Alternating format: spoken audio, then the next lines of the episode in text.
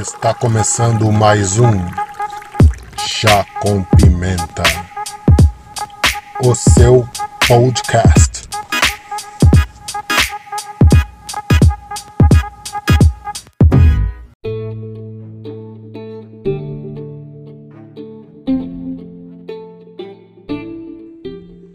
Sejam bem-vindos a mais uma Rapidinhas do Pimenta com Marcelo Souza Histórias de Música. Siga-nos em nossas redes sociais, Chá com Pimenta Podcast, Instagram e Facebook e assine o canal do YouTube Chá com Pimenta Podcast.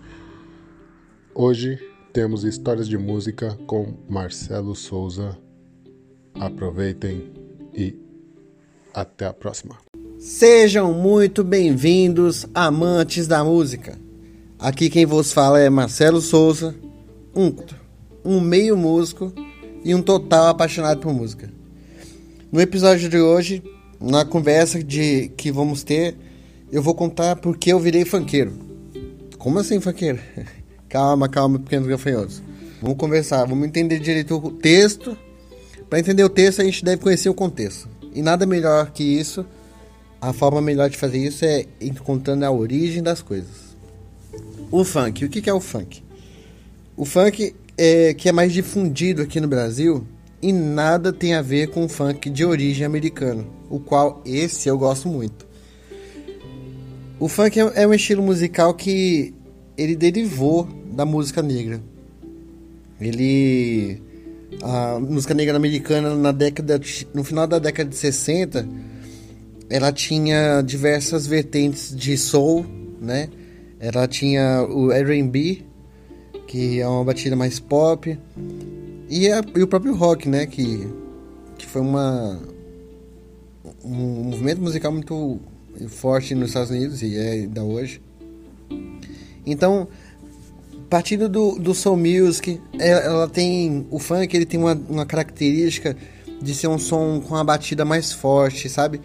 Ela tem, ela é mais dançante, ela tem uma coisa que é mais, como dizer, ela é mais.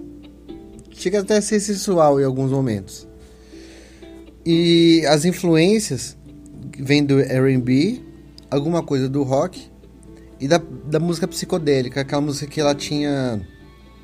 Ela tinha vertentes que se, se voltavam a um som experimental, ele fugia um pouco das convenções normais assim e se encontrava nessa, nessa posição.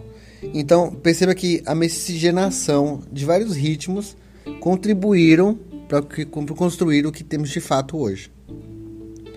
De fato, as características do, do, do estilo musical, né, do, do funk, é um ritmo mais sincopado, é uma linha de baixo mais densa, que é o groove, né, o famoso groove. Quando a gente fala, fala assim, ah, devia falar groove, é aquele som que, que fecha, ele, ele cria um riff, né? O riff, o que, que é um riff? O riff é geralmente um, uma convenção de notas, né? E que ela traz uma característica para a música. Por exemplo, a gente ouve Another Bite of Dust. Não é funk, mas um exemplo do que é um groove. Aquele tum tum tum tum tum tum tum tum tum tum tum se você ouve aquilo, você reconhece a música sem nem ouvir o vocal, sem nem ouvir a bateria, nada.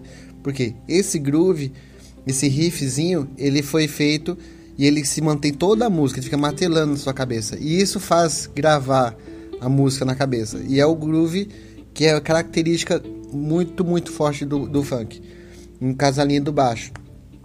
E até, geralmente também tem uma seção de, de metais, né? Que são que? Os instrumentos de sopro que é, é forte, rítmico. E a percussão, né, que é própria do funk, que é aquela coisa é, bem dançante. É, se você ouvir James Brown, por exemplo, é impossível você ouvir James Brown e ficar quieto. Porque é uma batida muito envolvente, ela, ela tem. Ela fica martelando na sua cabeça aquele BPM ali sem parar. E ela, ela fica marcante, né? Dançante. Na década de 70, é, houve uma alteração, né? Como tudo na a gente já vem acompanhando nos outros episódios, ela traz é, uma ela traz uma um, um aprimoramento do, do, do ritmo. Que é, é uma, umas bandas que surgiram lá nos Estados Unidos que se chamam. Ela deu origem, né? Ao P-Funk. O que, que é o P-Funk? É uma das, é uma das vertentes do funk que eu mais gosto. Havia uma banda de um rapaz chamado George Clinton. Esse George Clinton ele tinha o Parliament. Era uma banda formada de, de músicos, a maioria deles negros e tal. E eles faziam um som muito envolvente. E eles se juntaram com uma outra chamada Funkadelic, que também era da mesma vertente, mas usava mais metais e tudo mais. Aí surgiu o Parliament Funkadelic, que foi uma das maiores bandas de funk que já houveram. E a partir deles saiu muita coisa boa.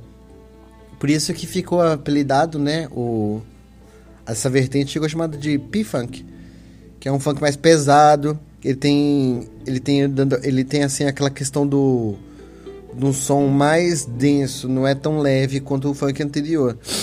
E aí ressurgiram, né, nessa, nessa época aí, tem o BT Express, que não é muito conhecido, mas é boa.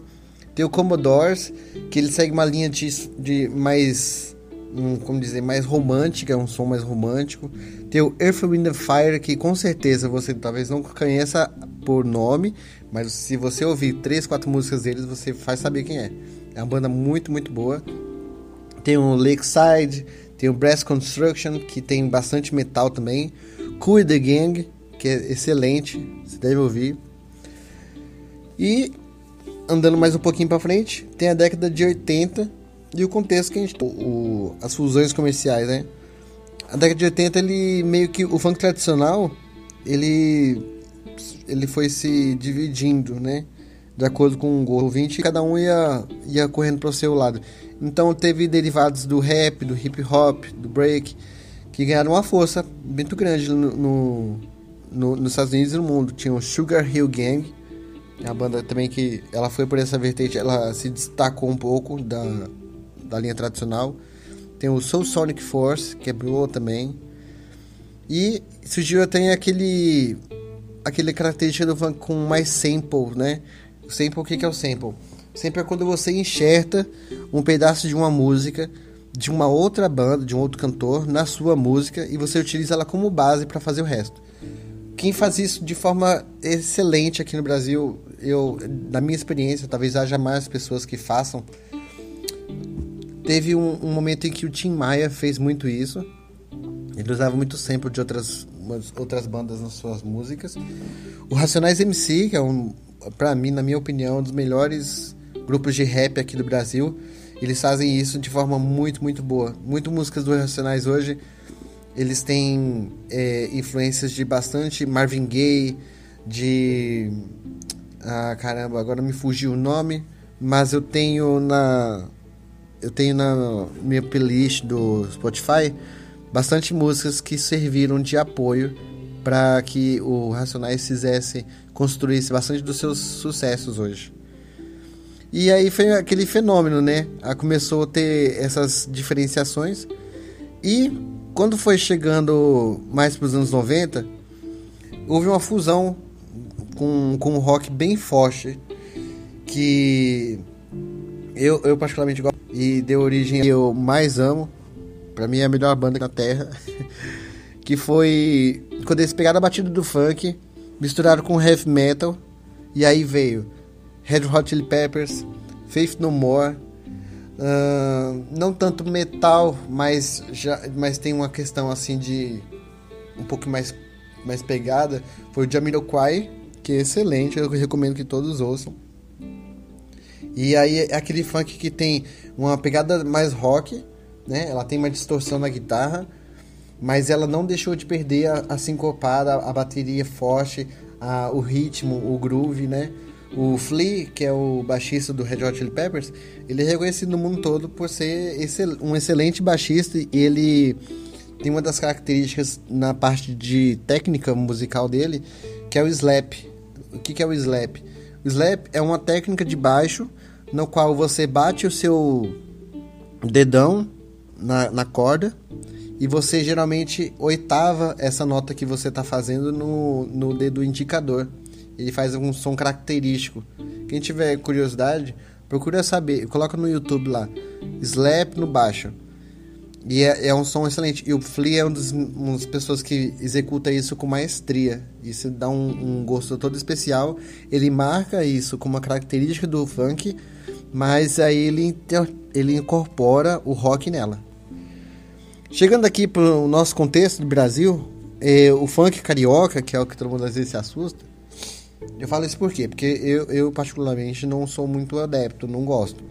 Eu não, pelo menos do, do começo, no começo, bem no comecinho do funk aqui no Brasil, ele foi influenciado por um ritmo que era lá da Flórida, que é chamado Miami Bass, que é umas músicas de um, ele tem um sample, né, de eletrônico. E aí as músicas foram mais erotizadas, sabe? A batida mais rápida, distante, não tem muita variação, é, um, é uma batida o tempo todo e a pessoa vai cantando. Meio que como um rap. E aí depois de 89, 90, 92, começou a surgir aqui no, no Rio de Janeiro. Teve o, o saudoso, né? Para quem acompanha, o saudoso Furacão 2000. E nesse tempo até que, na minha opinião, né, lógico, era até bem razoável. Ele contava, era assim, aquele contexto de comunidade, de falar da, da, da questão de, talvez, de preconceito, de da, das coisas como era o dia a dia do, da pessoa que morava em comunidade, né, da favela. Até aí eu achava até que interessante, não, mas só que com o desenvolver do tempo, aí começou a ser usado, sabe, para apologia às drogas, armas, é, crime. E aí ele veio tornando-se cada vez mais controverso, né? Muita gente gosta, outros não. E a questão não é nem falar do, gosto, né? Se é bom ou se não é as letras começaram a ter conotação sexual, duplo sentido. E aí virou o funk carioca, é uma característica deles. E até, de alguma forma, chegou a fazer sucesso no exterior. Acho que no verão de 2005, se não me engano, lá na Europa, se, era muito comum você ouvir tocando em alguns lugares. Que é uma novidade, né? Para o europeu, ele não tem esse tipo de mescla de, de ritmos, essa coisa mais ritmada. Então, eu entendo que possa ser uma novidade para ele e chamar atenção. Aqui ele é muito controverso, né? Aqui no Brasil ele tem essa questão de a maioria das pessoas não gostarem tem muita gente que gosta também. Você pode ver aquele um dos expoentes, né, do, do funk carioca, é o Condizila. É um DJ, ele começou a fazer sucesso e ele hoje é produtor. E é produtor de bastante sucesso mesmo. Tem muito, muitos milhões de views a, a tudo aquilo que ele produz. É aquela questão, é, tipo, ah, é bom ou não é? eu, eu sempre passo, eu parto do pressuposto de que quando a gente vai qualificar algo, a gente busca uma referência, certo? Por que, que a Ferrari ela é melhor do que um Fusca?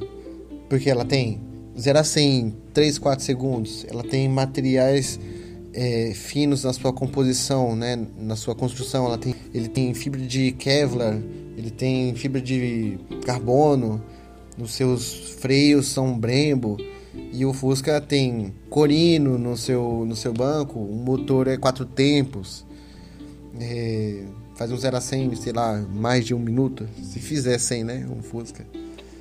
A sua construção é de metal, um aço normal, enfim.